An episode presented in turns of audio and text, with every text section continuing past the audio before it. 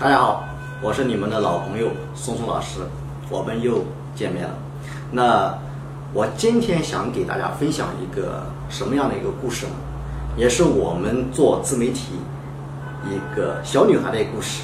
因为现在的小女孩真的是很厉害。那么这个小女孩她是做什么的呢？她的这个账号叫大地春晖。那头条粉丝现在差不多是八十五万、八十六万这个样子。她每天做一件事，什么样的事？就是你们很多女孩子都会去做的事情，也包括一些啊、小男人吧，他们也喜欢每天分享这些情感的美文，因为他每天失恋了，情感的美文、人生的哲学，就是把这些所有的这些美文用图片的形式表现出来。当然，这个东西到现在没，目前为止它还没有过原创，也但是他每天的收入一两千，对于一个二十几岁的小女孩来说，是不是已经很不错了？一个月一两千收入，我们就算她一天一千收入，那一个月也有三万块钱的收入，当然一定是不止这个数的。那么，关于这个平台这个单价价格这一块，每个平台是不一样的，这个我会专门的去拿出一期节目来给大家去分享这个东西。我只是分享这个故事，对吧？那这样的一个女孩子去做这样的事情，很多人说：“哎呀，你们自己去看，看完以后你觉得就这么简单，还能收获八十多万粉丝？”对，就是八十多万粉丝。那你要知道，她是从二零一七年的九月十九号开始做的。那今天是多少号？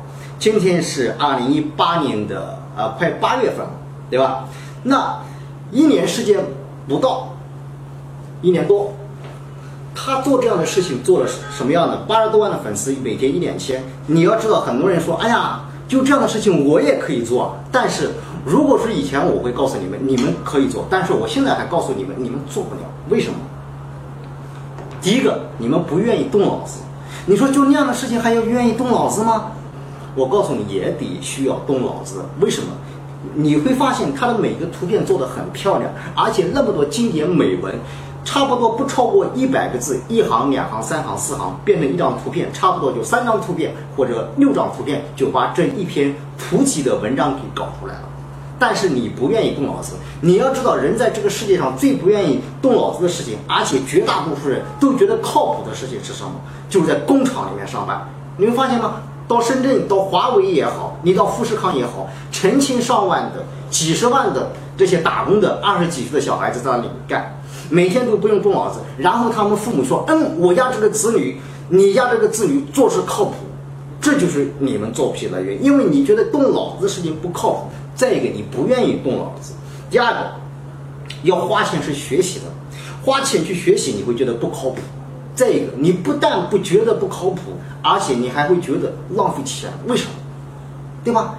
这个东西我还得投资去学习。我还得去买买这个平台账号，我还得准备手机什么乱七八糟，是不是要花很多钱啊？哪怕花十块钱，你都会觉得不靠谱，你觉得都是浪费，对吧？但是我们说创业是需要学习的，因此你也会觉得不靠谱，而学习是需要付出代价的，所以你们会觉得不行。再一个呢，你坚持不了。我们说穷人有一个最最典型的特征是什么？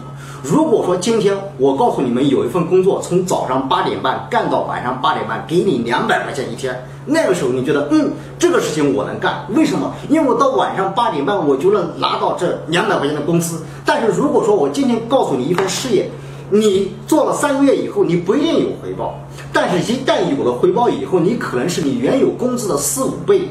那个时候，你听到四五倍这个工资的时候，你会觉得很开心；但是你听到可能没有回报的时候，你会觉得，这是我干不了，干拼命干了三个月还没有回报，我们从来就没有做过这样的事情。因为在你的生命当中，你做的都是干点活拿一天工资的这样的工作，所以你的生活状态远远在那个人们的常说的中产阶级生活水平之下。